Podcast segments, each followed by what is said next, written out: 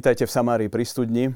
Istotne každý z vás a aj z nás, čo tu dnes sedíme v štúdiu, sme zažili problémovú situáciu v našich životoch. A vždy ide o to, ako sa nám ju podarí zvládnuť, ako sa nám ju podarí vyriešiť. A sami vnútorne cítime na konci, aj keď si možno nie sme celkom istí, ako sme ju vyriešili. Či na prospech veci, či sme s tým spokojní, či nespokojní. No a ako sa z tohoto všetkého dostať v našich každodenných situáciách, možno nie všetci ideme za psychologom či psychiatrom. Často sa chodilo za tým starším v rode alebo kedysi možno v kmeni, Múdrym ktorý starcom. bol skúsený a, a poradil. Ale máme tu nový fenomén, o ktorom chceme dnes hovoriť a to je tzv. coaching – alebo dokonca kresťanský coaching. A na to som si pozval tých najpovolanejších, ktorí sa touto témou zaoberajú. Don Marian Valábek je Salesian a riaditeľ Centra pre rodinu Bratislavskej arcidiecézy. Dobrý večer. Pekný večer.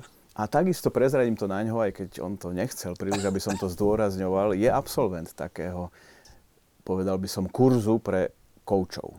No a autory takýchto kurzov, tí, ktorí naozaj učia aj najmä v kresťanských komunitách ľudí na Slovensku, ako sa v tomto zorientovať, ako sa v tomto obohatiť a vzdelať, sú dvaja koučovia, manželia Marian a Margita Kubešovci. Vítajte. Ďakujeme. Dobrý večer. Dobrý večer ktorí sa tomu naplno venujú a istotne budú mať čo povedať. No a vy verím, že v priebehu našej relácie budete mať otázky, budete mať postrehy, poznámky, tak ako vždy vás do relácie pozývame touto formou prostredníctvom e-mailu v samárii zavinač tvlux.sk alebo SMS-kou na číslo 0905 60 20 60. Takže nehovoríme teraz o nejakom trénerovi, čo sedí na lavičke mhm. športového družstva ako koučovi. Je to niečo iné? No nie je to ten na tej lavičke. I keď možno, že používa postupy koučovania ale to si povieme neskôr. Áno, tak ako by sme mohli charakterizovať coaching v tom ponímaní, ako ho prednášate a učíte vy? Najprv sa pozrieme na coaching ako fenomén, ktorý vznikol. Je tu a nie je ani tak, takzvaný, ako si to ty na začiatku uviedol, lebo je to úplne etablovaná profesia dneska vo svete. A potom sa môžeme dostať k tomu kresťanskému coachingu. Veľmi zjednodušene coaching je rozhovor.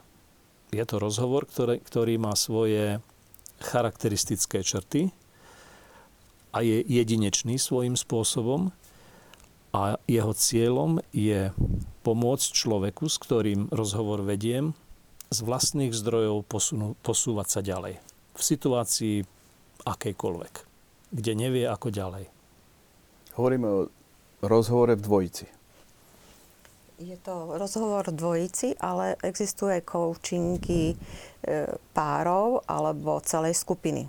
Čiže ale minimálne dvaja tam musia byť.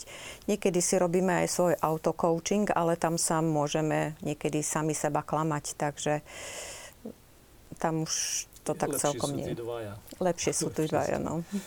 Hej. Ako to vníma Salesian, kresťanský kňaz katolický? No, tak ja sa predovšetkým eh, musím odvolať na Amoris Letícia, ale nielen na to, lebo celý, pred, celé predchádzajúce obdobie sa hovorilo v cirkvi, na synodách, ale aj medzi, o sprevádzaní, o nutnosti sprevádzania aj jednotlivcov, ale najmä rodín, najmä manželov a rodín. Takže eh, je to veľmi potrebné v tomto čase, a vzhľadom na to, že mnohí si tak myslia, že všetkých majú sprevádzať kňazi, tak sa potrebujeme vrátiť k tomu uh, usmerneniu pápeža, ale aj predchádzajúcich, že rodina je nielen objektom, ale aj subjektom pastorácie. To znamená, že vo všetkej tejto službe je možné použiť aj tento spôsob koučovania. Opýtal by som sa nášho hostia, je možné nejak tak vysvetliť genézu vzniku coachingu ako fenoménu, ktorý si spomínal? To je veľmi zaujímavá otázka, lebo so športom to má veľa spoločného. I keď také korene coachingu vystopovali tí, ktorí sa tomu venujú už stáročia dozadu, v snahe človeka porozumieť sebe samému, porozumieť zdrojom, ktoré mám, čo s nimi môžem robiť, ako uspieť, ako tie talenty, ktoré mám rozvíjať čo najlepšie a prečo sa mi nedarí, keď sa tak veľmi snažím a veľmi chcem. Ale skutočne taký prelom, kedy sa coaching e, akoby zoficiálnil a začal byť profesiou vo svete. Dneska sú to už desiatky až stovky tisíc ľudí, ktorí sa na plný úvezok venujú coachingu.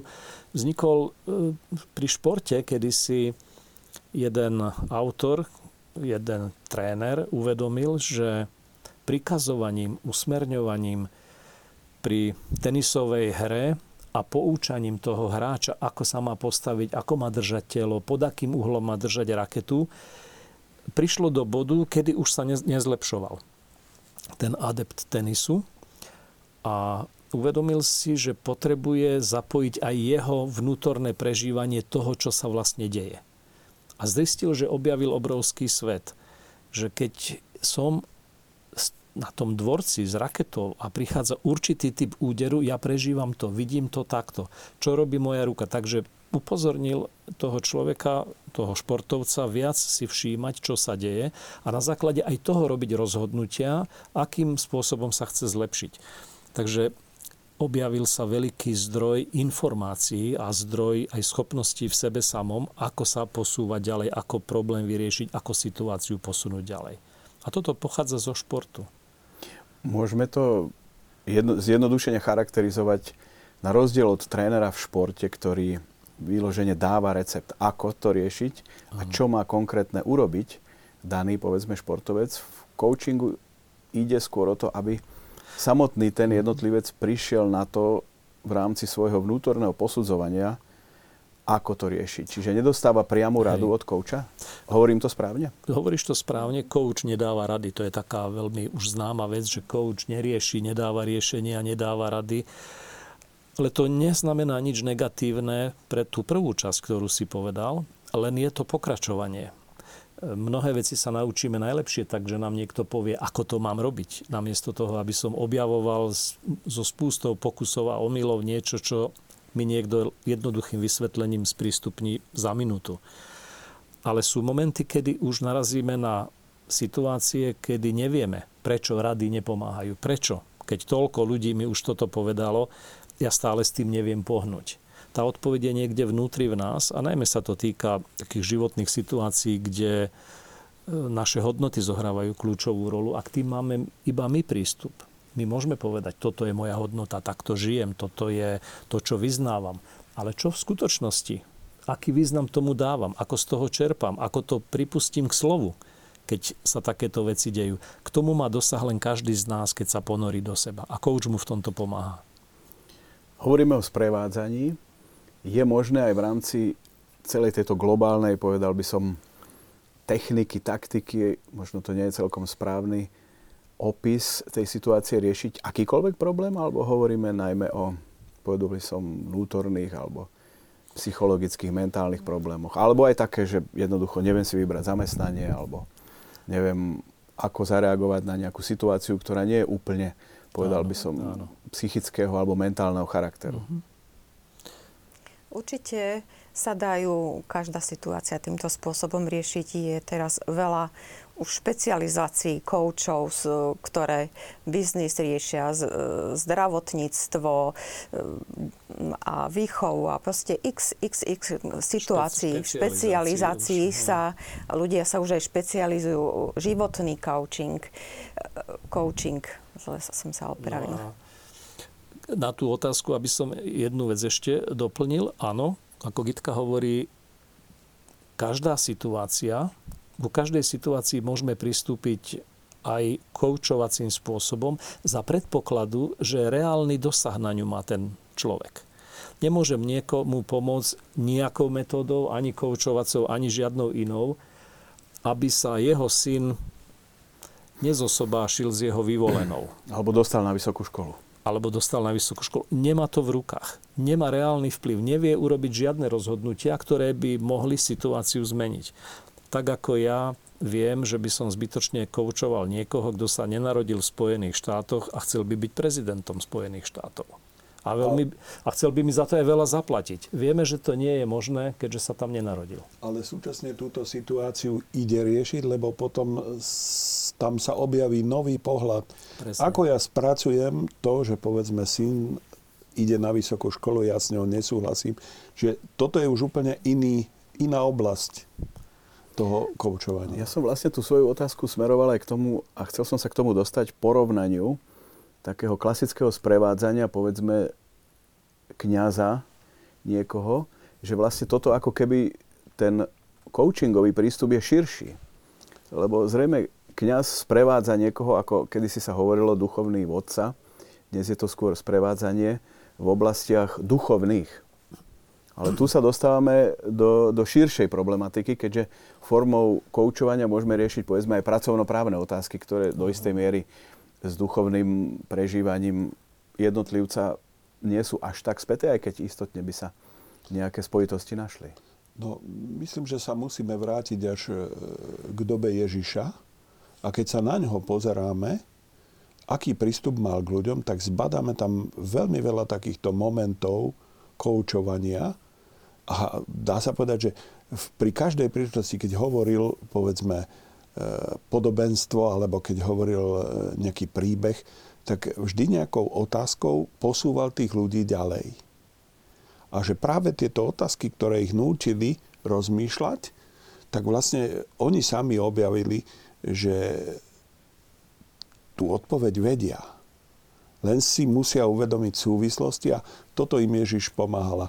Toto je vlastne aj naša úloha v tom koučovaní, aby tí, ktorí prídu, hej, tak sa dali v istom zmysle do rozmýšľania podľa istých e, ich schopností poznať danú vec.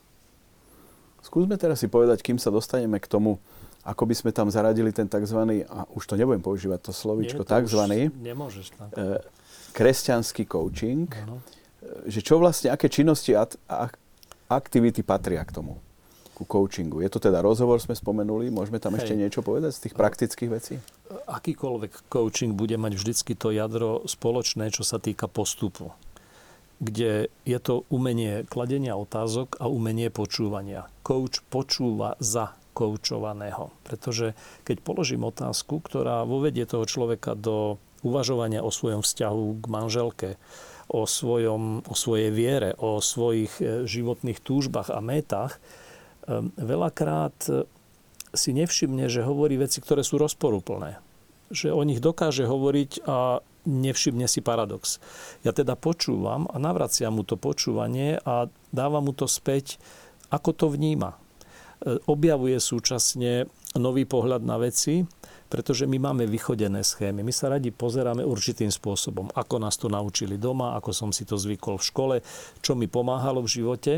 A ako náhle ja použijem niekoľko vychodených spôsobov uvažovania, pozerania na veci, tak sa zbavujem ďalších pohľadov.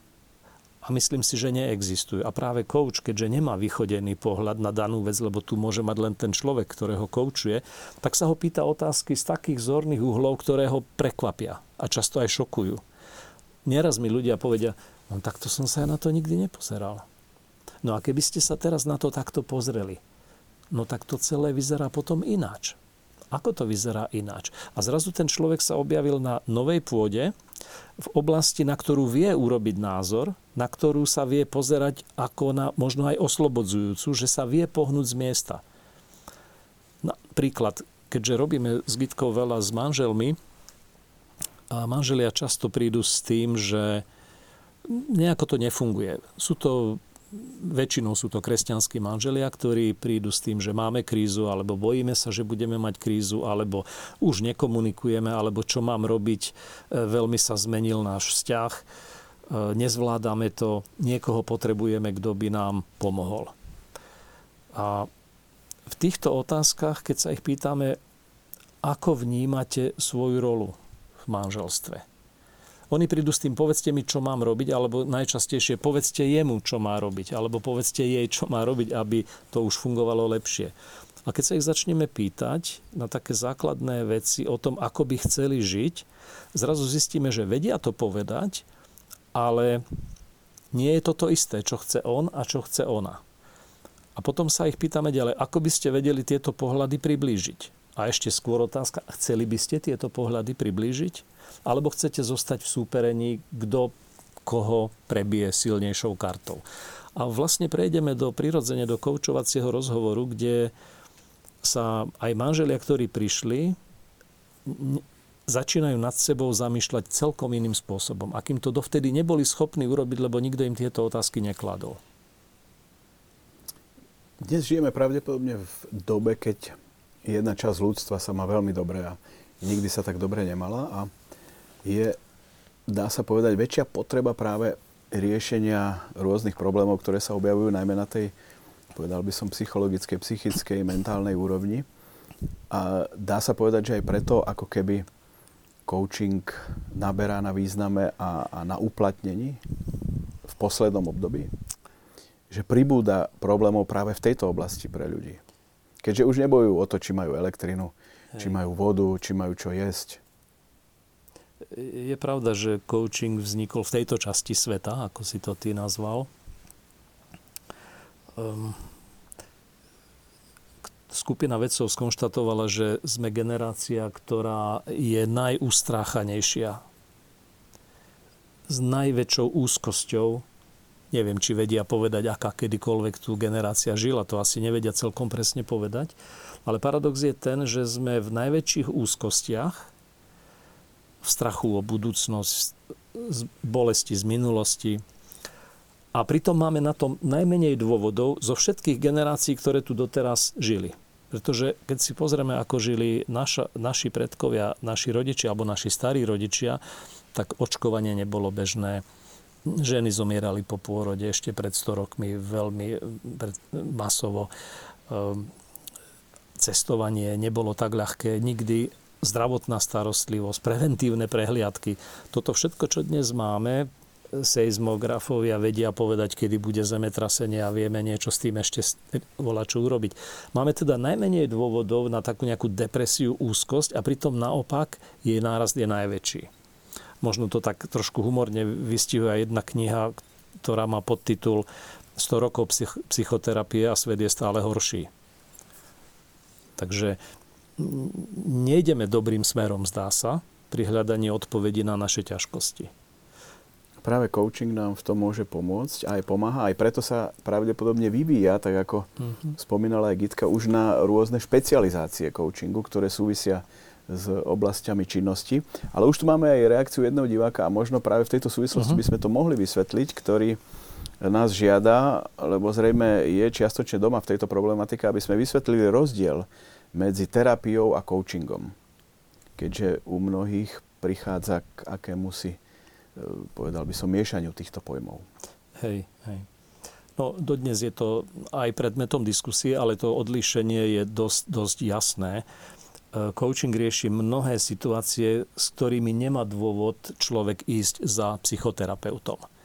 Um, to sú bežné situácie, že som zaskočený životom, že neviem ako ďalej, neviem si zorganizovať čas, som málo výkonný, môj režim životný je zlý, chcem pre, prehlbiť svoj vzťah k Bohu, ale stále sa mi nedarí.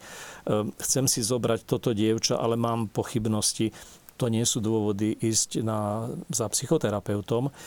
Ehm, takže to musia byť vážnejšie dôvody, aby som túto špecializovanú odbornú pomoc vyhľadal. Tak to je taký jeden prvý veľký, veľký rozdiel, keď už nehovorím o kvalifikácii. Psychoterapeutická kvalifikácia je veľmi presne definovaná v porovnaní s koučovaním nie, coaching nie je tak presne definovaný. Môžeme si o tom neskôr niečo povedať. A to možno aj preto, že má tak široký záber. Asi toľko na také prvé rozlíšenie. No, možno, že na také doplnenie.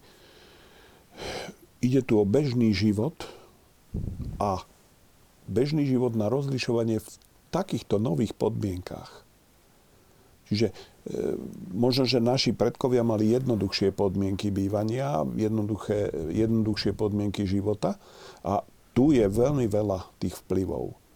A práve coaching v tejto oblasti môže najviac pomôcť, že to také základné rozlišovanie v tej situácii, v ktorej ten človek je. Lebo už keď sa dostane do takej problematiky zdravia, tam už naozaj musia pomôcť tí odborníci. Ale toto je taký začiatok a dá sa povedať, že aj prevencia, toto musíme stále zdôrazňovať, že coaching je prevencia aj pred e, rozličnými zlyhaniami a prevencia aj na tejto ceste, aby som sa vyhol prekážkam, aby som sa vyhol chybám, ktoré by som inak urobil, lebo obyčajne takto to vidím, že človek najprv spraví a potom zistí, že to je chyba. Tak ja sa musím aj snažiť vyhnúť takýmto chybám a práve toto koučovanie naučí, a je to také zvláštne, že e, povedzme coach sa venuje tejto problematike s ním a on potom pochopí na základe tohoto úplne inú problematiku, v ktorej sa ocitne. Takže je to naozaj veľká šírka e, služby.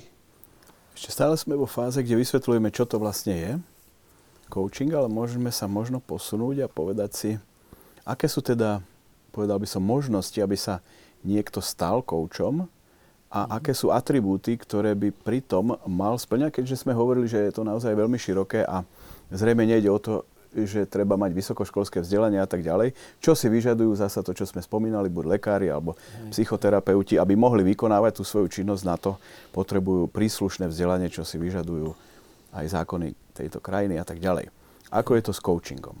Hej. Coaching sa veľmi dynamicky rozvíja a preto vznikli aj inštitúcie celosvetové, ktoré usmerňujú správanie sa koučov. A jedna z takých najväčších organizácií celosvetových je Svetová federácia koučov, ktorá má svoj predpísaný zoznam schopností kouča, aj etický kódex jeho správania. A existujú programy vo svete, ktoré majú akreditáciu, takže absolventi týchto programov môžu od tejto Svetovej federácie dostať certifikát, ktorý garantuje to, že tento človek ovládol e, spôsob vedenia koučovacieho rozhovoru, že dodržiava etické princípy a teda je to dôveryhodnejší materiál alebo doklad, ako keď niekto príde, ja tiež budem coach a tiež som o tom počul, alebo som si nejaké dva dni kurzu vypočul a teraz cítim, že by som to aj mohol vedieť. Tým, že je to o otázkach a o počúvaní, zdá sa to veľmi jednoduché. Ale skutočne dobrý coach e, je dlhá cesta stať sa dobrým coachom. Čiže základom je absolvovať kurz, ktorým sa človek môže stať Áno. koučom. Bez toho... Môže bez, stávať, možno, že hej. takto je to. Možno Alebo... sa stane, možno nie, ale potom je dôležitá vlastne prax.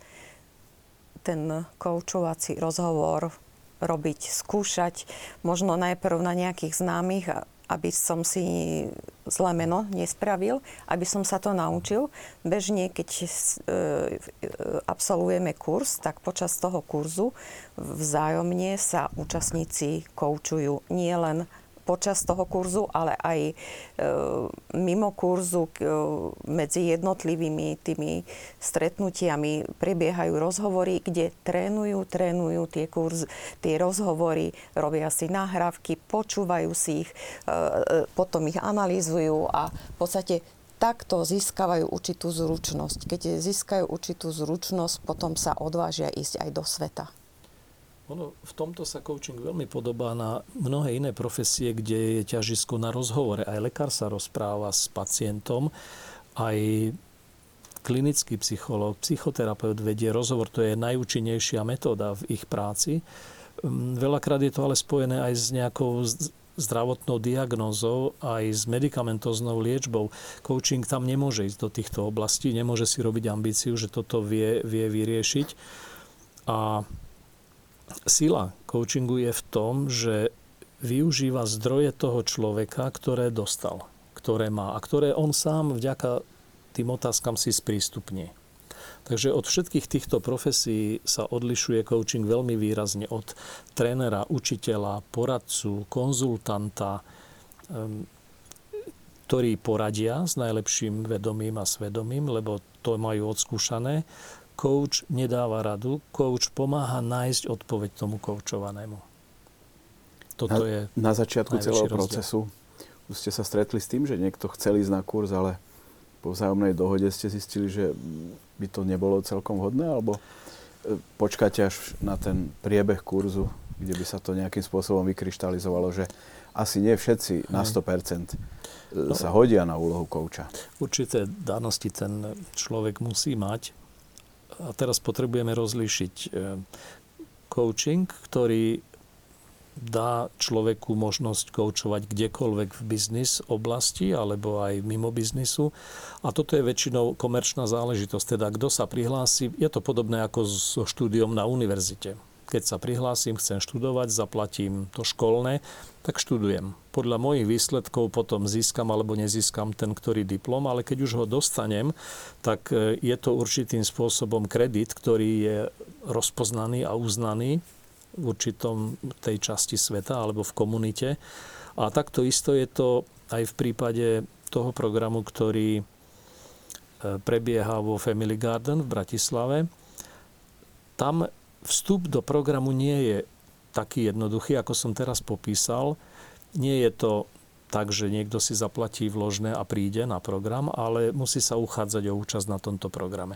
E, píše dôvody, prečo chce takýto program absolvovať a keďže tento program má aj veľmi špecifický cieľ pomôcť pripraviť ľudí, ktorí budú potom sprevádzať manželov, mladé páry, snúbencov, ale aj jednotlivcov v takýchto najmä zložitých situáciách vo farnostiach, tak e, sa pýtame aj na to, že ako, ako je povolaný, ako cíti túžbu takto pracovať aké má už skúsenosti, čo ho k tomu vedie a z toho si robíme obraz, e, kto je vhodný alebo kto nie je vhodný. Samozrejme, že po, počas práce, počas celého výcviku sa ukáže, že niekomu to ide, niekomu to ide ťažšie, niekto precenil svoje sily. To nevieme povedať úplne na začiatku, ale tak či tak musia prejsť skúškou, musia ukázať a zdokumentovať, že vedia viesť koučovací rozhovor podľa štandardov napríklad tej Svetovej federácie koučov a na tie je aj ten coaching zameraný. Ale keďže hovoríme o tom programe, ktorý nazývame kresťanský coach, tak ten má ešte ďalšie odlišnosti. Možno, že o tom neskôr. Áno, áno, práve už nám začínajú otázky, uh-huh. takže by sme sa mohli k tomu práve dostať. Uh-huh. V čom je teda rozdiel medzi tým, povedal by som, všeobecným coachingom a kresťanským? Hej, hej. Aj napríklad to, že uh-huh. No, kniaz ako Don Marian absolvoval. absolvoval ten kurz. A istotne nie si hej, sám hej, spomedzi nie som, kniazov. Nie som sám, my sme viacerí. A predovšetkým tu je to vedomie, že je to kresťanský, to znamená, čo to je. To znamená, odvíja sa to od Krista, od Kristovho zmýšľania, od jeho prístupu k problémom a tam vidím tú veľkú šírku a veľké bohatstvo, ktoré je v tejto oblasti e, kresťanstva a zrazu si uvedomujem, aha, to kresťanstvo má svoj význam, má svoju úlohu, má svoju hodnotu a je to cielené pre väčnosť. A teraz, ako môžem ja týmto ľuďom pomáhať na ich ceste k väčšnosti? A práve tieto otázky sú také vodiace k tomu, aby prevzal ten človek alebo tá rodina tí manželia, aby prevzali za svoje počínanie zodpovednosť vo vedomí, že e, čo je kresťanské, čo je podľa Krista. Čiže je tam vždy taký nadhľad, e, ktorý pomáha aj tie otázky klásť. Hej. Family Garden je poradenské centrum a je typické, že ľudia povedia, chcem hovoriť s kresťanským psychologom, s kresťanským koučom, s kresťanským poradcom, s kresťanským lekárom. Majú na to svoj dôvod a preto keď prichádza človek za koučom a povie, že chce riešiť situáciu, v ktorej sa nachádza z kresťanského hľadiska, tak toto nám dáva určitý rámec, v ktorom sa pohybujeme. Autorita Krista je jednoznačná aj pre mňa ako pre kouča, aj pre koučovaného Sú to také komplikované slova, ale nevieme nájsť lepšie pomenovanie pre týchto dvoch partnerov v tomto, v tomto rozhovore. Čo, k čomu nedochádza, keď coach nie je veriaci človek a jeho koučovaný by chcel riešiť veci v súlade s Božím plánom pre jeho život. E, coach nemá šancu rozpoznať, že sa odchyluje od niečoho. Nemá šancu mu dávať správne otázky, ktoré by mu pomohli preskúmať to, v čom chce žiť, aké to je. Do istej miery môže, ale príde do určitého bodu, kedy to už nefunguje. A preto sa modlíme aj coach, aj za seba, aj za koučovaného, pretože to nie je naše dielo. Aj ten program, ktorý robíme, sa snažíme ponímať v takom duchu, že sme tam síce my dvaja, alebo je tam ten vyškolený coach, ktorý si musel osvojiť techniku. Ale tú techniku si osvojil preto, že chce byť nástrojom v Božích rukách. A toto je už celkom iný postoj kresťanského kouča oproti, nazvem to, svetskému koučovi. Ja som toho svetského kouča robil dlhé roky a dodnes ešte mám e, ľudí, s ktorými pracujem ako coach, takže tento rozdiel viem veľmi dobre posúdiť. A ak má túžbu aj ten koučovaný ísť týmto smerom, tak e, tá sila nie je vo mne, tá sila je v tom, že umožňujem Bohu, aby premenial toho človeka. Prosím Ducha Svetého, aby pôsobil, aby pôsobil v mojom srdci, v mojej mysli, takisto ako na strane toho človeka, ktorý sedí predo mnou. Hej, keď len také doplnenie, že Dombosko žil, ako by videl neviditeľného. A že my sme aj pri tomto rozhovore vlastne v Božej prítomnosti. A snažíme sa tú Božiu prítomnosť si uvedomovať a v Božej prítomnosti vlastne kladieme aj tieto otázky. A je dôležité, aby si uvedomal túto Božiu prítomnosť aj kaučovaný, lebo vtedy vlastne on e, nadvezuje kontakt s Bohom. A zrazu je to úplne e, iný prístup a veľmi často sme prekvapení, že práve v týchto situáciách e, prichádzajú také podnety, že len otvárame oči. Mhm. Maria, na teba otázka od diváka Jána, ešte druhá, ale myslím si, že to súvisí s touto diskusiou. Ako v sebe rozliš, rozlišuješ rolu psychológa a kouča? Už sme hovorili o terapeutovi a ako ty ako kňaz? Ja ako kňaz, keď e, by som to tak e, trošku naviedol na moje povolanie kňaza, v spovednici ja niečo iné riešim. Hoci môžem použiť niektoré veci aj z, z rozhovoru, ale tam riešim úplne iné veci. Kdežto pri tomto vonkajšom rozhovore je tam diskrétnosť, ale je tam oveľa viacej tých možností nezaoberať sa, povedzme, hriechom, ale zaoberať sa víziou života viac to asi by som musel rozobrať, že čo tam všetko je, ale aspoň takto širšie. Keby som ťa doplnil, keďže tiež tam klačím niekedy, tak e, si uvedomím, že áno, jedna vec je to očistenie, jedna vec je vyznanie hriechov, ale druhá vec je, ako zápasiť s tými návykmi, s tými stereotypmi, s tými podnetmi, ktoré dostávam. A tu je coaching veľmi, veľmi účinný, pretože vie tomu človeku pomôcť objaviť momenty, situácie a zdroje, ktoré mu ľahšie pomôžu zvládať správanie, ktorého sa chce zbaviť, alebo mu pomôžu efektívnejšie zápasiť s hriechom presne aj toto si tak uvedomujem, že tam stačí jedna otázka a úplne zmení pohľad toho človeka aj na svoj život, na svoje hriechy, na svoje prístupy a toto je jeden veľký dar, ktorý aj v tomto dostáva. Tým, že robíme pre manželov hodne, tak by som možno dal taký, taký príklad aj pre divákov. Ehm, taký coaching na diálku, taký veľmi extrémne krátky každý z nás má nejakú situáciu, s ktorou by rád niečo urobil. S ktorou by rád pohol. Pre niekoho to môže byť mm, už konečne vykachličkovať kúpeľňu, lebo už manželka mi dlho to pripomína.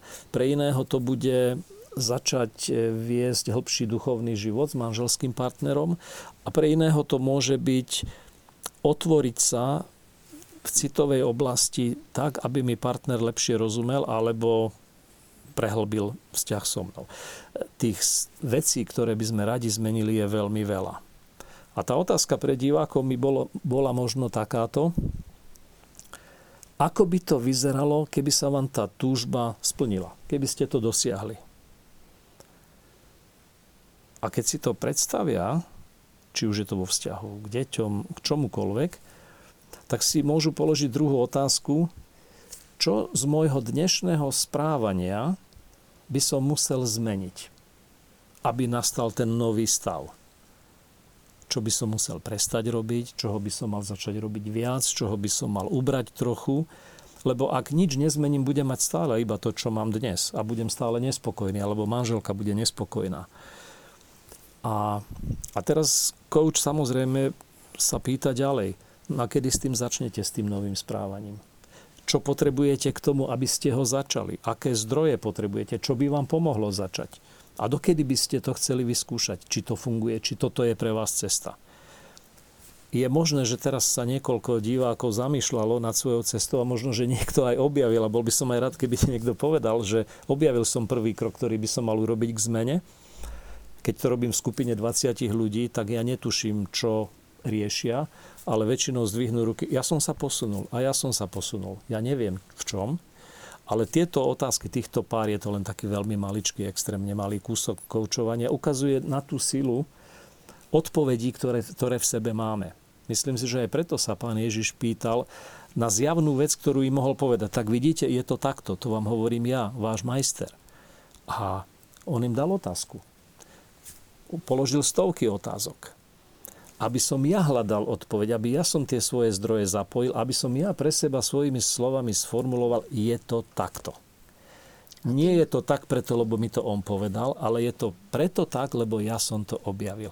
A tým si potom vlastne premieniam srdce. Nejde to len po tej uh, rovine logickej myslenia, ale ide to do srdca a tým je to trvalé. Áno, tak to ste videli, vážení televízni uh-huh. diváci, takmer coaching live a naživo. A čo vás čaká, ak by ste sa na takýto kurz e, prihlásili?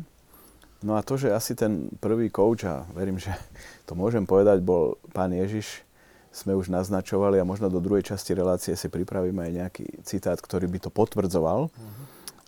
V závere tejto časti by som sa ešte opýtal také praktické otázky, čo nám tu posielajú diváci, koľko rokov sa venujete coachingu, aká literatúra tam existuje a či vyučujete aj iných, tak to asi môžeme potvrdiť, že áno.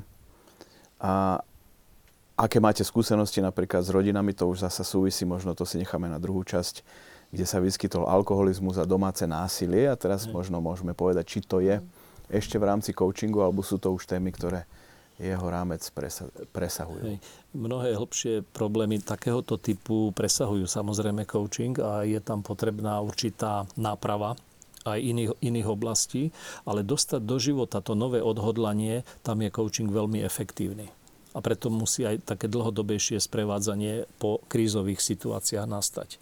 A koľko rokov sa tomu venujete? 10 e, rokov pracujem aktívne ako coach. Program, ktorý teraz robíme vo Family Garden, beží už tretí rok. Otvára sa dvakrát do roka, absolvovali ho už e, viacerí reholníci, kňazi, laici z celého Slovenska. Všetci s odhodlaním, že chceme sa dať do služby tam, kde budeme v centrách pre rodinu k dispozícii tým, ktorí sa na nás obrátia. Ocitli sme sa v problémoch, ocitli sme sa v ťažkostiach. Diváčka Mária sa pýta, či tie rozhovory sa robia s oboma manželmi spoločne alebo jednotlivo. Tam ste to asi spomínali, že sú tie možnosti Hej. rôznorodé.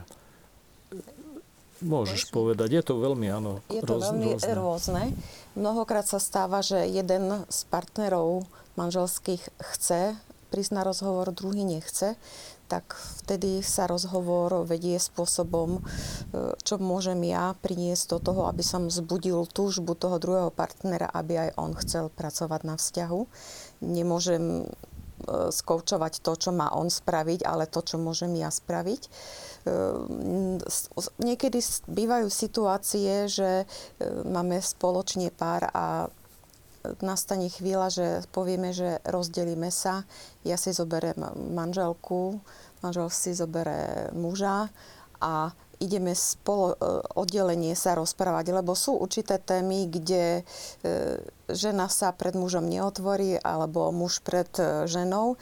A takisto mnohokrát sú situácie, kedy vzájomne manželia si nevedia niektoré veci povedať jeden pred druhým. Majú nejaký blok, hlavne ak dlhodobo boli nejakým spôsobom frustrovaní. Takže je to veľmi rôzne. A môže sa stať aj to, napríklad, že jeden príde a naozaj objaví, čo môže on urobiť a toho druhého prekvapí.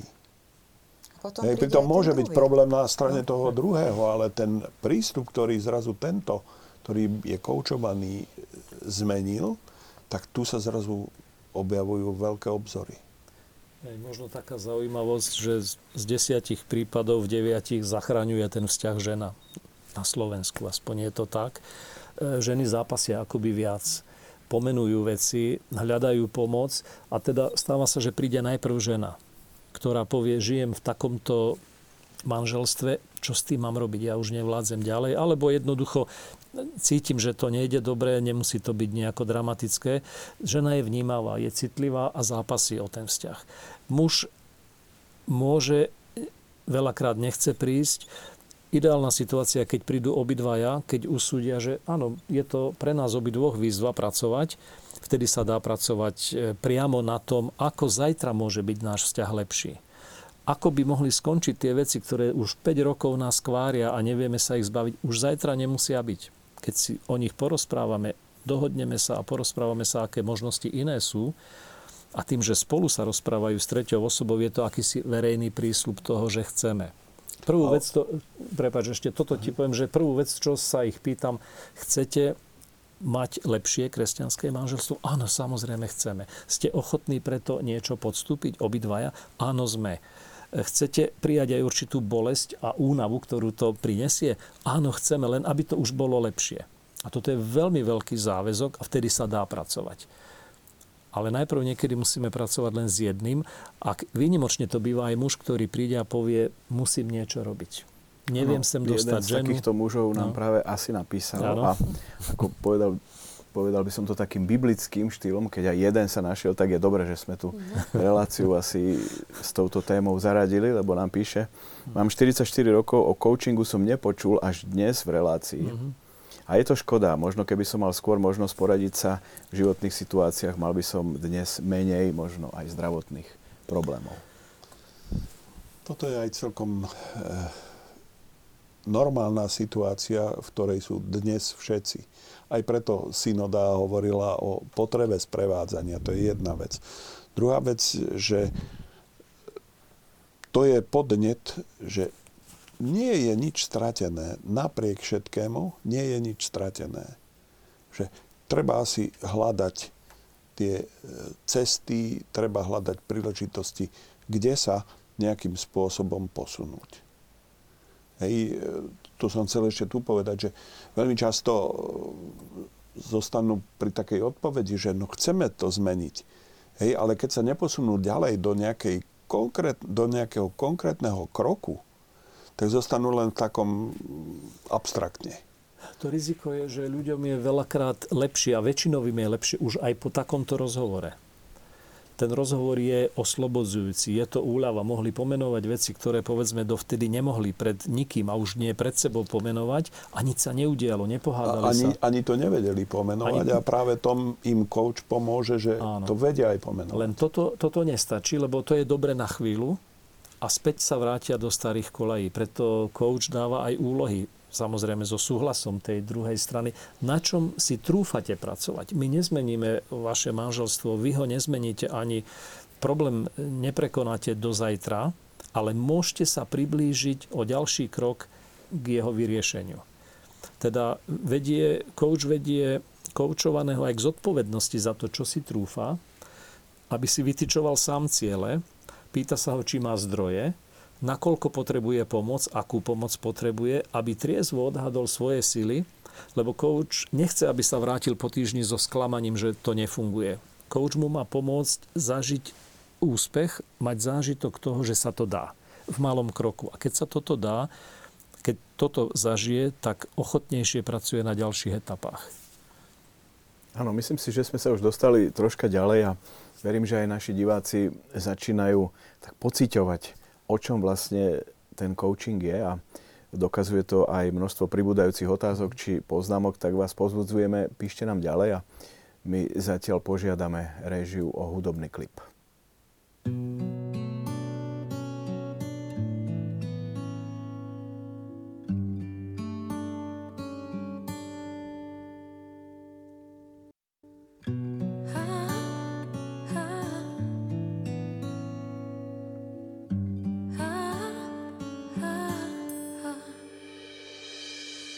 ktorí majú v sebe líšky.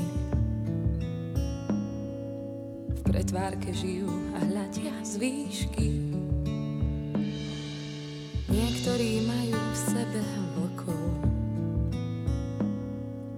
Ľúbiť sa chcú len zo zárukou. Stále sa mení naša viera, človek blíži viac jak zviera, povahu nepredstiera. Aj konec válajú v nás, oheň vnášajú, kde je mráz. Zválajú tam nad vecou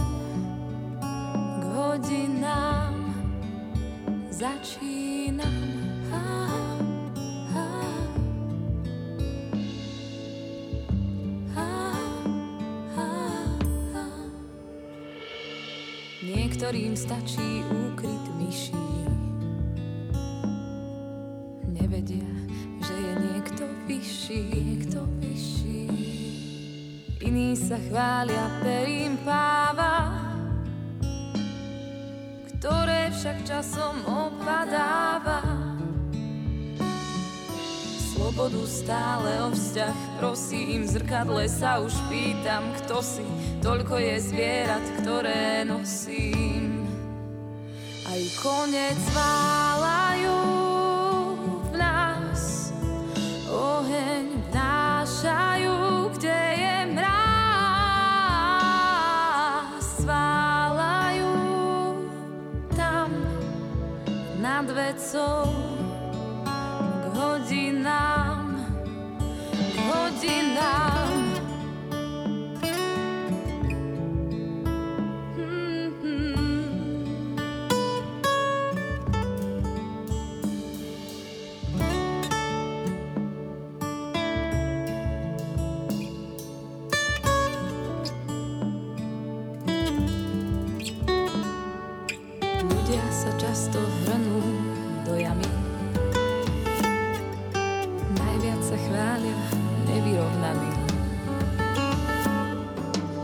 ľudia sa často hrnú do slávy,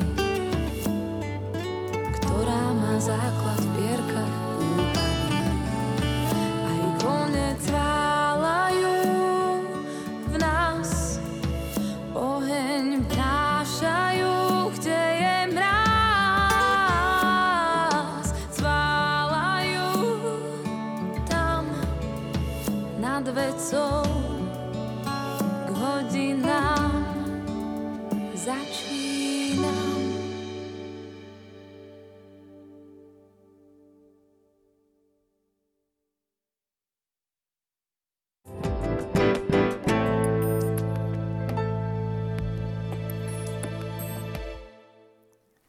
Samári pri studni hovoríme o coachingu, o tom, ako sa dá pomôcť pri krízach či problémoch a je coaching viac zameraný na prevenciu alebo na riešenie problémov a kríz, alebo na oboje?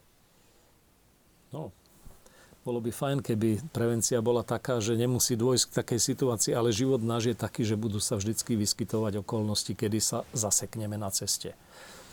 E, keď pracujem s manažermi a mnohí diváci určite pracujú v manažerských pozíciách, chodím neskoro domov, nosím si prácu domov, naše hodnoty a priority sú teraz v konflikte. Manželka sa stiažuje na nedostatok kontaktu s ňou, náš citový život ochladol, sme zavalení starostiami, chodím do zahraničia. E, starosť o existenciu a poviem to tak, globalizácia biznisu spôsobuje aj to, že naozaj tie nároky na život sú veľmi veľké, preto ľudia budú stále prichádzať s vecami, ktoré im prestanú fungovať tak, ako by chceli. Takže priestor na také zasa- zasiahnutie e, bude vždycky. A preto sa aj snažíme v tom projekte Family Garden pripraviť ľudí, ktorí v rôznych regiónoch Slovenska budú k dispozícii. Myslím, že sa pýtala... Ano, jeden... divák Mikuláš sa na to divák, pýtal. Hej. Vznikajú centrá pre rodinu, napríklad v Trenčine teraz bude končiť kurz, ktorý pripravuje koučov v Centre pre rodinu, kde môžu, môže kdokoľvek z tejto lokality prísť a povedať, chcel by som hovoriť s niekým, chcel by som hovoriť s koučom, či už sú to manželia, alebo to je slobodný človek. V Žiline takisto funguje už niekoľko skupina koučov. Z Košic sme máme absolventov. Takže e, cieľom je, aby ktokoľvek, a najlepšie by bolo, keby vo farnosti miestny farár ktorý zistí, že niekto s niečím zápasí, mladá rodina, alebo pri spovedi zistí, že tu je potrebná ešte ďalšia pomoc, mal ich kam poslať. Preto sme si vymysleli, že každý dekan by mal vedieť vo svojom dekanáte o ľuďoch, ktorí sú takto povedzme kvalifikovaní a sú k dispozícii. A už sme teraz na úrovni dieces, kde by bolo veľmi fajn, keby diecezy povedali, dekani, zaujímajte sa, koho máte a koho by povedzme aj vaši farári mohli e, nominovať do takéhoto kurzu, lebo by to bola pre vás výdatná pomoc. A už sme pri tom, čo si Marian spomínal, v Amoris Leticia, mne sa to stále otvára, neviem, či aj teraz sa mi to otvorí, ale to sprevádzať v prvých rokoch manželského života. To znamená, že nemusia byť ani veľké, veľké ťažkosti. Nedávno k nám prišli manželia, ktorí boli spolu, ja neviem, pár mesiacov. Dva mesiace. A, a v hlbokej kríze, v hlbokých ťažkostiach. A potom boli manželia, ktorí sú niekoľko rokov spolu a ich život sa veľmi zmenil vďaka vyčerpávajúcej práci. Prišli deti a nevedeli teraz čo skôr. Samozrejme, na povrch to vytečie tam, kde sme najslabší a je to teda náš temperament, naše ego, naše emócie a to bolo niečo nové, čo sa v, predtým nevyskytovalo a je to akýsi kolaps nášho vzťahu. A teraz, ako to budeme riešiť? Gitka vždy hovorí, no dneska je moderné riešenie, tak poďme inde, do iného lokálu, tam budú čapovať lepšie. My potrebujeme zápasiť o ten vzťah. Potrebujeme aj vedieť ako. A myslím, že aj o tomto sú tie kľúčové články. Aj to. A potom, že ten náš prístup je preventívny, ale súčasne E, pomáhame riešiť tie jednotlivé situácie. Ale to, že sme sa do toho pustili, je istá prevencia.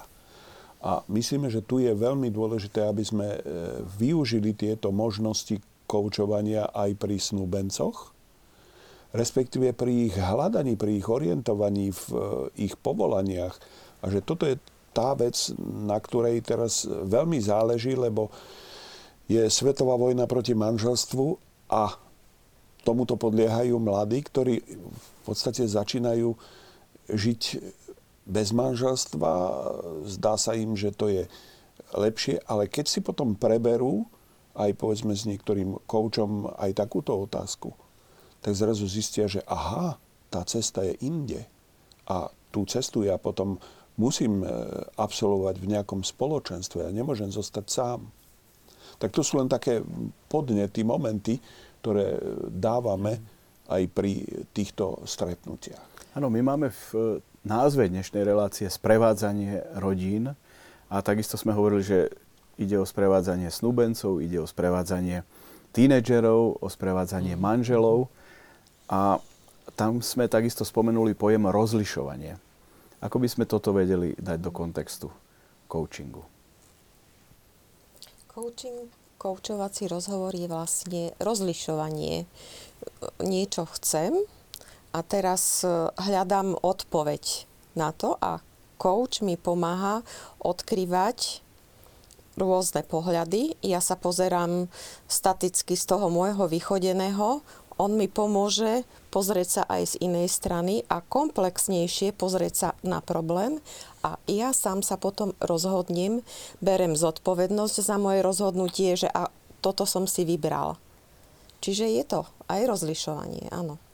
Spomínam si na jeden rozhovor kouča s svojim klientom, kde tá pani sa chcela v konkrétnej veci rozhodnúť nejaká investícia alebo o niečo také šlo, kde ten coach bol fundovaný dať jej veľmi dobrú radu a bola by to aj správna rada, aj by to bolo dobre celé skončilo.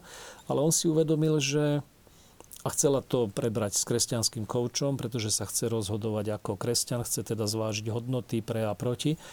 A e, on si dal otázku, chcem jej pomôcť v tomto jednom epizodickom prípade, aby odišla spokojná, alebo chcem tejto sestre v Kristovi pomôcť robiť v živote lepšie rozhodnutia ako kresťanovi. Tak zvolil tú druhú cestu a viedol s ňou koučovací rozhovor namiesto toho, aby jej bol dal radu, ktorá by bola bývala rovnako dobrá. Takže tým chcem povedať, že naša úloha je pomôcť ľuďom bližšie byť k Bohu. Aj to je jeden rozmer kresťanského coachingu, ktorý v svetskom coachingu chýba celkom. A uvedomujem si to napríklad aj v takej situácii, že povedzme, bol som koučovaný a v tom rozhovore s tým koučom ja som prišiel k jednému momentu, kde ja som dal slovo.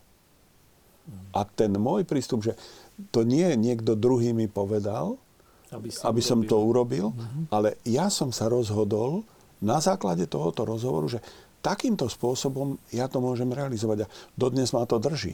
Dokonca coach sa ťa pýta opakovane, si si istý, že to zvládneš? Si si istý, že touto cestou chceš ísť? Je to to, k čomu si dospel? Toto, keď už potvrdí ten koučovaný, to vyburcuje jeho vnútornú takú zodpovednosť aj záväzok. Takže keby sme zjednodušili, o čom coaching je, pomáha tom rozhovore pomáha coach druhému človeku, aby si hĺbšie uvedomil, kto som, o čo mi ide, aký chcem byť, čo musím zmeniť, čo, čo nemám meniť. A druhú vec, aby som prebral zodpovednosť za to, čo s týmto objaveným poznaním urobím. Toto sú dve veci, ku, ktorého, ku ktorým coach vedie koučovaného. Môže nastať situácia, že coach zistí, že ten človek na druhej strane sa jednoducho nedá koučovať, že nespolupracuje? Alebo, alebo vidí, že sa mu nedá, že mu nedokáže pomôcť? E, môžu byť e, rôzne okolnosti, ktoré znemožnia coaching, samozrejme. E, keď odhľadneme od tých, že ten človek nechce naozaj byť koučovaný a prišiel to len vyskúšať a chcel by... Alebo splniť prianie manželky. Alebo, alebo niečo také. Ale čo objavujeme s Gitkou v rozhovore s manželmi, jeden, jedna z veľkých prekážok je vzájomné neodpustenie alebo domnelé odpustenie. Veď toto sme si už povedali, toto sme si odpustili a, a prečo mi to teda za každým pripomenieš? Pamätáš sa pred 20 mhm. rokmi, ako si ma tam nehal v tom daždi stáť. A ty si mi vlastne neodpustil, ale odpustila, len ja si to stále pamätám. A začneme sa rozprávať o odpustení, o tom, čo to je odpustiť, čo je zabudnúť ale niekedy sú naozaj neodpustené veci a tie sú prekážkou akéhokoľvek posunu dopredu. Mnohí manželia si myslia milne, že si odpustili. V skutočnosti si neodpustili. A to je skrytá prekážka, aby dnes ich vzťah bol šťastnejší. A to sa veľmi rýchlo objaví v tom Niekedy tam môže byť aj ten omyl toho, že ja poviem, že odpustil som a zrazu mi to prichádza na mysel. Tak tu treba celkom jednoznačne aj toho kaučovaného, koučovaného, treba presvedčiť, že to je proces. To nie je jednorázová záležitosť. Coach mu pomôže a cez ten proces cez ten proces prejsť. prejsť. Čo ak sa coach necíti v danej chvíli vo forme alebo má mm. svoje vnútorné problémy, ktoré by tiež potreboval riešiť? Všetci sme len ľudia, ako sa vraví. No, tu je akýsi etický kódex, ktorý má lekár, ktorý má každý, kto robí zodpovednú až život ohrozujúcu prácu.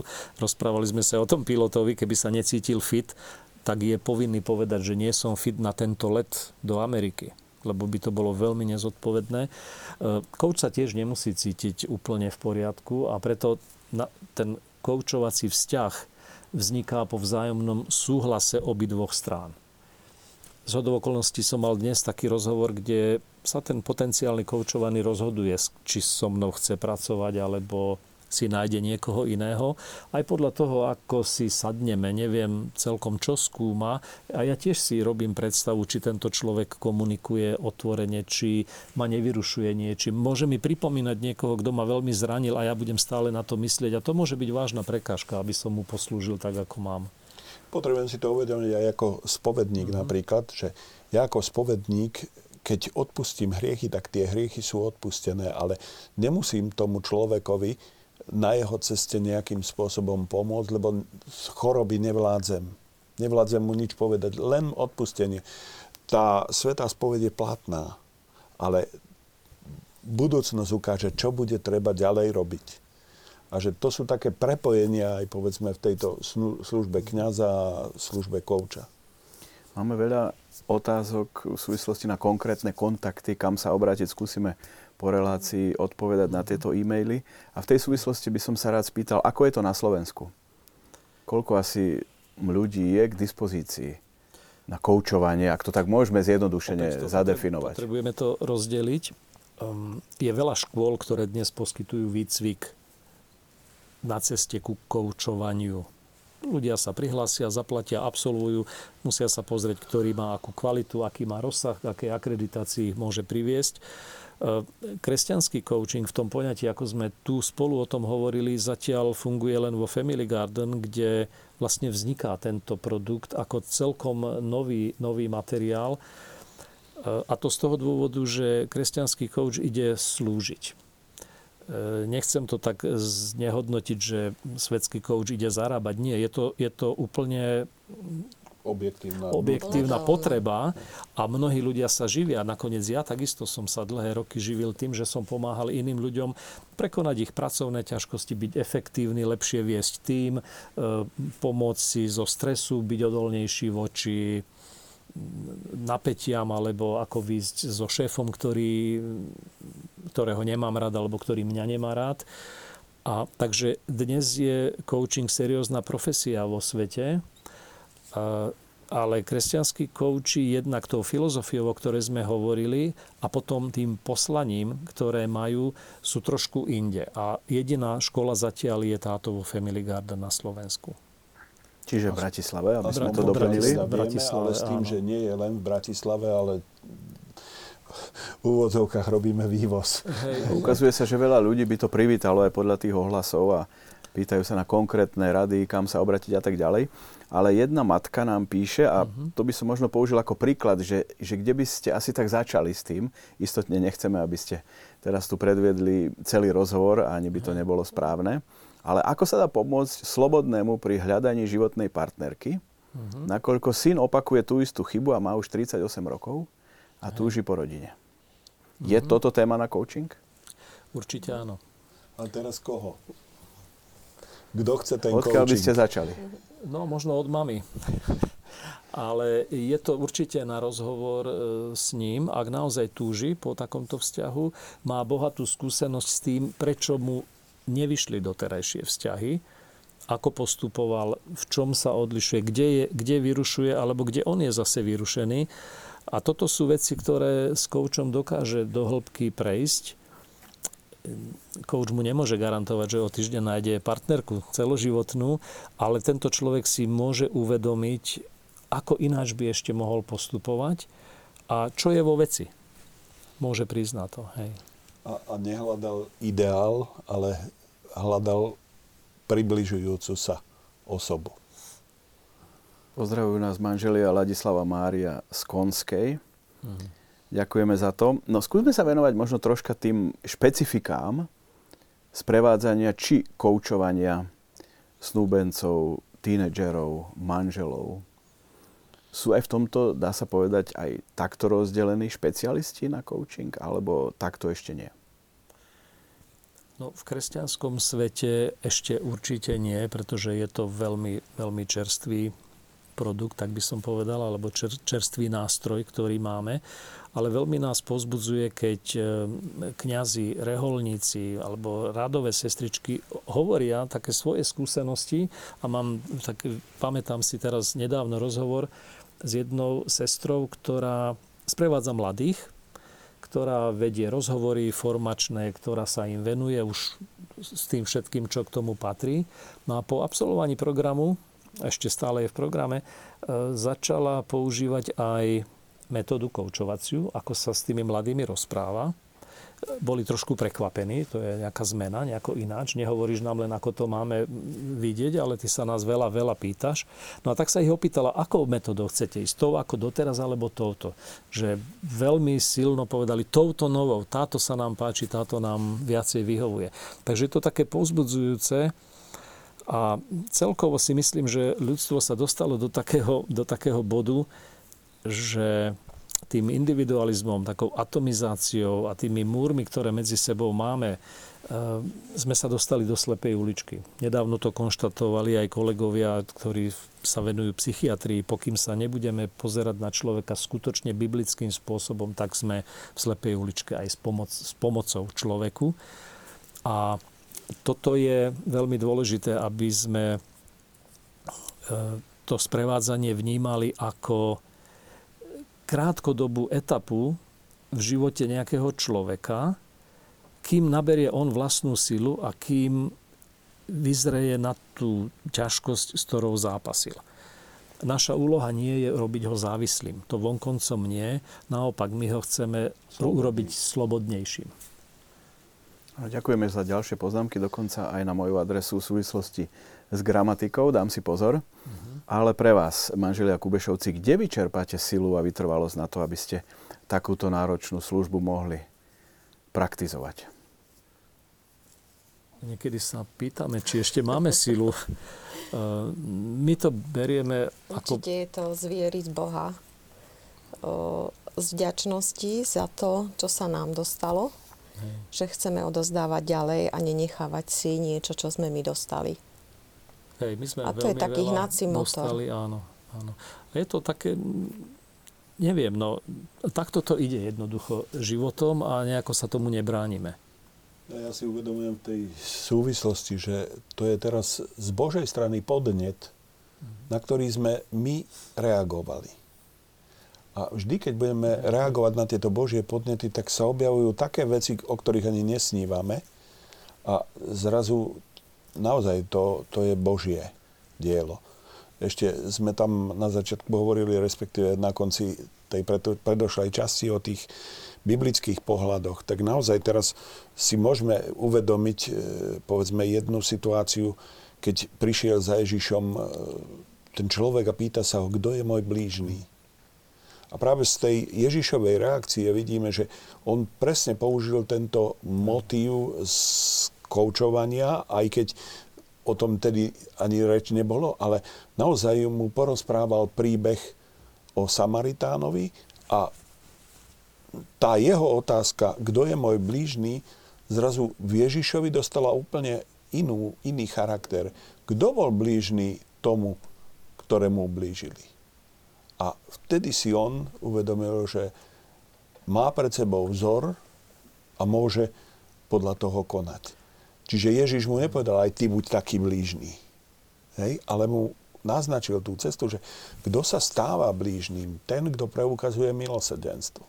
Dá sa to použiť aj v coachingu, že niečo vysvetlíte, povedzme, v podobenstve alebo metaforicky. Tieto obrazy a tak sa veľmi často používajú. Aj to, dosiahnete som... to, že tá druhá strana si uvedomí niečo. Hej, hej. E, napríklad chcem zmenu, chcem zmenu vo vzťahu, v našom manželstve, v mojej kariére, v čomkoľvek, často sa kouči pýtajú, ako by to vyzeralo, keby si tam bol.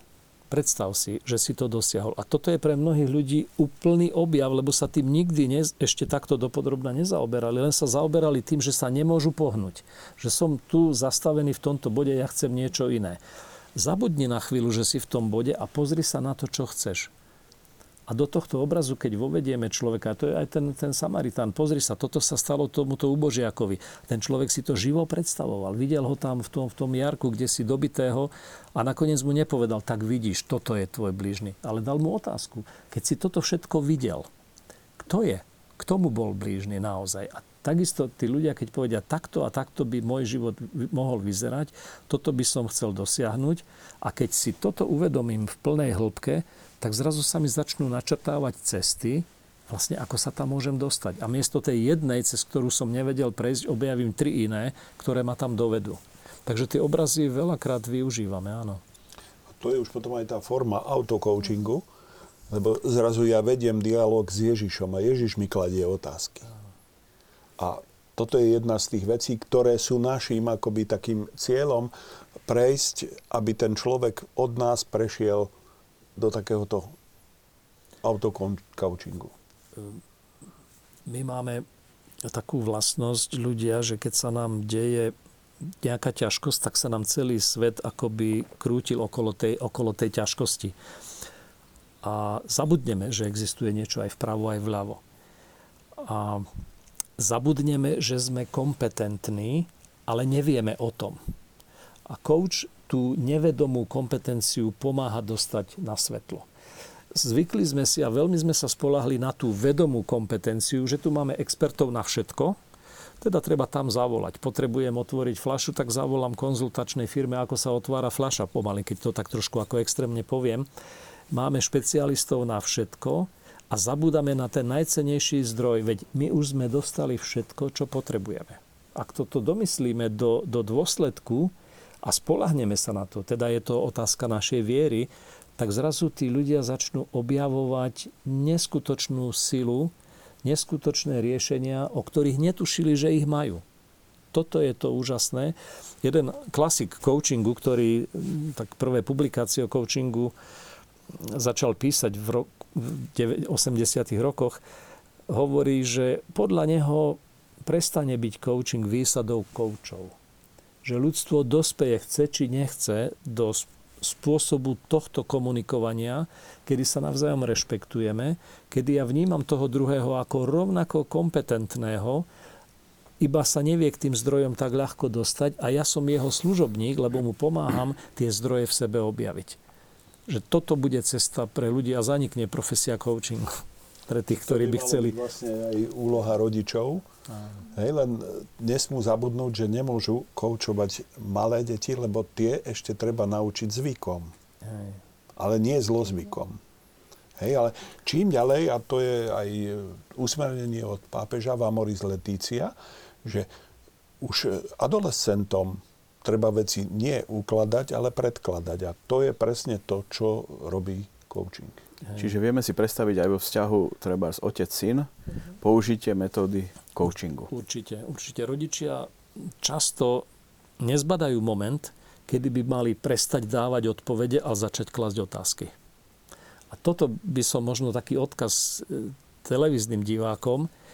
Rozmýšľajte, či už nebol čas začať sa pýtať viac, než hovoriť než oznamovať, ako by mali svet deti vnímať, ale ako by chceli ho vnímať a kvôli čoho mu ho vnímajú tak, ako ho vnímajú. Aby si robili sami názor na veci a bolo to ich autentické, nie je to rodičovské, lebo od toho sa odstrihnú skôr či neskôr. Diváčka z okresu Poprad. A teraz skúsme si povedať, je to, čo pomenovala na coaching. Citujem. Mám problém v komunikácii s druhými ľuďmi, pretože hovorím veci priamo, keď sa deje krivda. Nemám problém sa človeka zastať a niekedy dochádza až k stretom s nadriadenými. Mm-hmm. Nedá sa povedať, či je to na coaching, lebo nevieme, čo by chcela. Aby sa iní správali ináč, tak to nebude na coaching. Ale ak by kladla otázku, ako s týmto mám žiť, tak toto je na coaching. Alebo by sa pýtala, mám toto svoje správanie zmeniť, keď to vyplýva z mojich hodnôt, z mojej podstaty? Dôležitá je jej otázka, ktorú si kladie. A možno, že to by mohla ešte napísať. Aká je tá otázka, akú kladie? Nad ktorou sa zamýšľa. Keby len na ňu dostala odpoveď. Aká Uvidíme, máme necelých 7 minút, no, či to sa to stihne, dá stihnúť. To stihne. E, kaučovacie centra v Košiciach, máme tam nejakú zodpovedajúcu máme absol- informáciu? Máme absolventov z Košíc. E, celá skupina koučov sa pripravuje 15, 15 koučov v Trenčine, ktorí budú v centre pre rodinu e, fungovať. Alebo okolo centra. Alebo, alebo v okolí Trenčína, v okrese, alebo pre tých, ktorí sú schopní tam prísť. V Bratislave vo Family Garden kde sa dá získať informácia aj o ďalších koučoch, ktorí pôsobia v iných miestach už Slovenska. V Žiline vzniká už veľká skupina koučov, kde je to tiež centrum pre rodinu, myslím. Takže vznikajú miesta, kde môžu ľudia požiadať o pomoc alebo o kontakt s koučom. Toto, čo poviem asi teraz, je pravdepodobne hudba budúcnosti, ale predsa, ak niekto v tínedžerskom veku spozná coaching, dá sa očakávať, že povedzme aj v neskoršom veku, keď bude riešiť povedzme problém snúbenecký či manželský, no. možno aj v neskoršom veku, že na coaching sa obráti. Určite, pretože bude vnímavý na otázky, bude vnímať silu otázok a bude schopný počúvať. Lebo coaching je o počúvaní a kladení otázok, keď to zoberiem len čiste cez techniku. Tieto dve zručnosti sú kľúčové v coachingu. A tak sa to stáva vlastne preventívnym. Áno, áno. Dá sa charakterizovať, aké sú tie hlavné alebo tie dôležité vlastnosti kresťanského kouča? Keď to zúžime na kresťanského kouča, tak je to predovšetkým prijatie tej pravdy o sebe, že predo mnou je môj brat, moja sestra. Obaja sme na tej istej ceste a niečo zázračné sa medzi nami deje, pretože sme súčasťou niečoho ďaleko, ďaleko väčšieho. A to mi vždy tak pripomenie, že čokoľvek tomu jednému urobím, tak som urobil vlastne celému telu. Celému telu. Takže je to, je to služba. Je to služba, ktorá by mala čoraz viac byť preventívna. Mnohé z tých manželských párov, ktoré k nám prídu, nemuseli do takéhoto stavu prísť. Vonkoncom nie. Nehovorím, že by bol ich život bezproblémový. Samozrejme, že by bol, ale včas by vedeli zaujať správny postoj, aj správne postupy, aby to nezašlo tak ďaleko, ako to zachádza až teraz. Takže ale aj tí, čo teraz prídu, niekedy zistia, že aha, veď to nie je až taký problém, my ma to máme. Hej. Odporúčate aj medzi manželmi? Povedzme situáciu, že jeden je kouč a druhý koučovaný? Je to trošku riskantná pôda, lebo tam sme citovo zaangažovaní. Tam sa nás zmocní emócia. A v čom je to iné ako vzťah matka, dcera alebo otec, syn? Tam sme hovorili, že by sme to aj odporúčali. No, nepovedal by som, že priamo coaching, ale týmto spôsobom sa rozprávať s, s dcerou aj so synom, kladením otázok, počúvaním jeho pohľadu, konfrontovaním ďalšími otázkami, ako to vidíš v súvislosti s týmto a keby sa ti toto podarilo, čo by ti to dávalo v živote. Ukázalo sa, že v autoškolách, kde koučovacím spôsobom učia adeptov, znížili výrazne nehodovosť mladých ľudí, ktorí najčastejšie získavajú vodický preukaz, lebo im nehovorili, keď je 50 ideš 50 ináč dostaneš pokutu. Keď je 90 musíš dodržať 90 Ale sa ich pýtali, ako sa cítiš bezpečne, keď prechádzaš cez túto zákrutu? To bola zaujímavá otázka pre mnohých, že prvýkrát si to vôbec uvedomili. A ako by vyzerala tvoja jazda, keby si šiel rýchlejšie o 5, o 10 kilometrov? Začali uvažovať o tom, čo robia na tej ceste, ako to prežívajú a ako to vyhodnocujú. Bo to sa ukázalo ako najčastejšia príčina nehvod. Mám určitú métu, idem, ale toto uvedomovanie si toho, čo sa deje a prebratie zodpovednosti za rozhodnutie, pribrzdím, spomalím, a čo sa stane, keď teraz pribrzdíš? No prejdem bezpečnejšie cestu zákrutu. Čo ešte sa stalo? Aha, neohrozil som ešte iných. Aha, zvyšil som šancu, že prídem domov zdravý. Ten, táto metóda výrazne znížila nehodovosť mladých adeptov. Ja myslím, že výrazne zmenší aj počet konfliktov medzi manželmi. Medzi manželmi, áno. Lebo Keď vlastne si hej. zoberú a uvedomia, že aha, tá otázka bola agresívna, ktorú som dal. Prečo si to urobil? Hej? A zrazu ja môžem mať úplne iný prístup a môžem sa zamýšľať. A je zaujímavé, že e, pomôže to aj kaučovanému, aj koučovi. Mhm. Máme necelé posledné dve minúty. Možno až príliš odvážne by som vás teraz požiadal každého možno jednu takú koučovaciu otázku, ktorú by ste poslali našim televíznym divákom. Aj v tomto čase už sa blíži advent, Vianoce. Možno ľudia sa viac začnú zamýšľať sami nad sebou. A tým samozrejme mnohí sa pýtajú na kontakty na vás, na centra, by sme skúsili odpovedať po relácii formou e-mailu. Môžeš manželkám a ja môžem manželom. Takže ja by som sa manželov opýtal, teda toto je pre manželov, ktorí teraz sledujú spolu a možno aj nie spolu. o čom ste určite presvedčení, že ak by ste urobili, bol by to dobrý príspevok k prehlbeniu vášho vzťahu. Podľa toho, ako poznáte vašu manželku, aký život spolu žijete, či ste v kríze alebo nie ste v kríze, čo keby ste urobili, urobilo by to o niečo, o malý kúsoček vaše manželstvo lepšie. Ano, pre manželky? Ja by som sa opýtala v náväzni na tvoju otázku a na čo ešte čakáte? A Don Marian, otázka no, na záver? Na záver taká otázka, že jeden zo svedcov hovorí, že dnes by si mal viac milovať svoju manželku ako včera.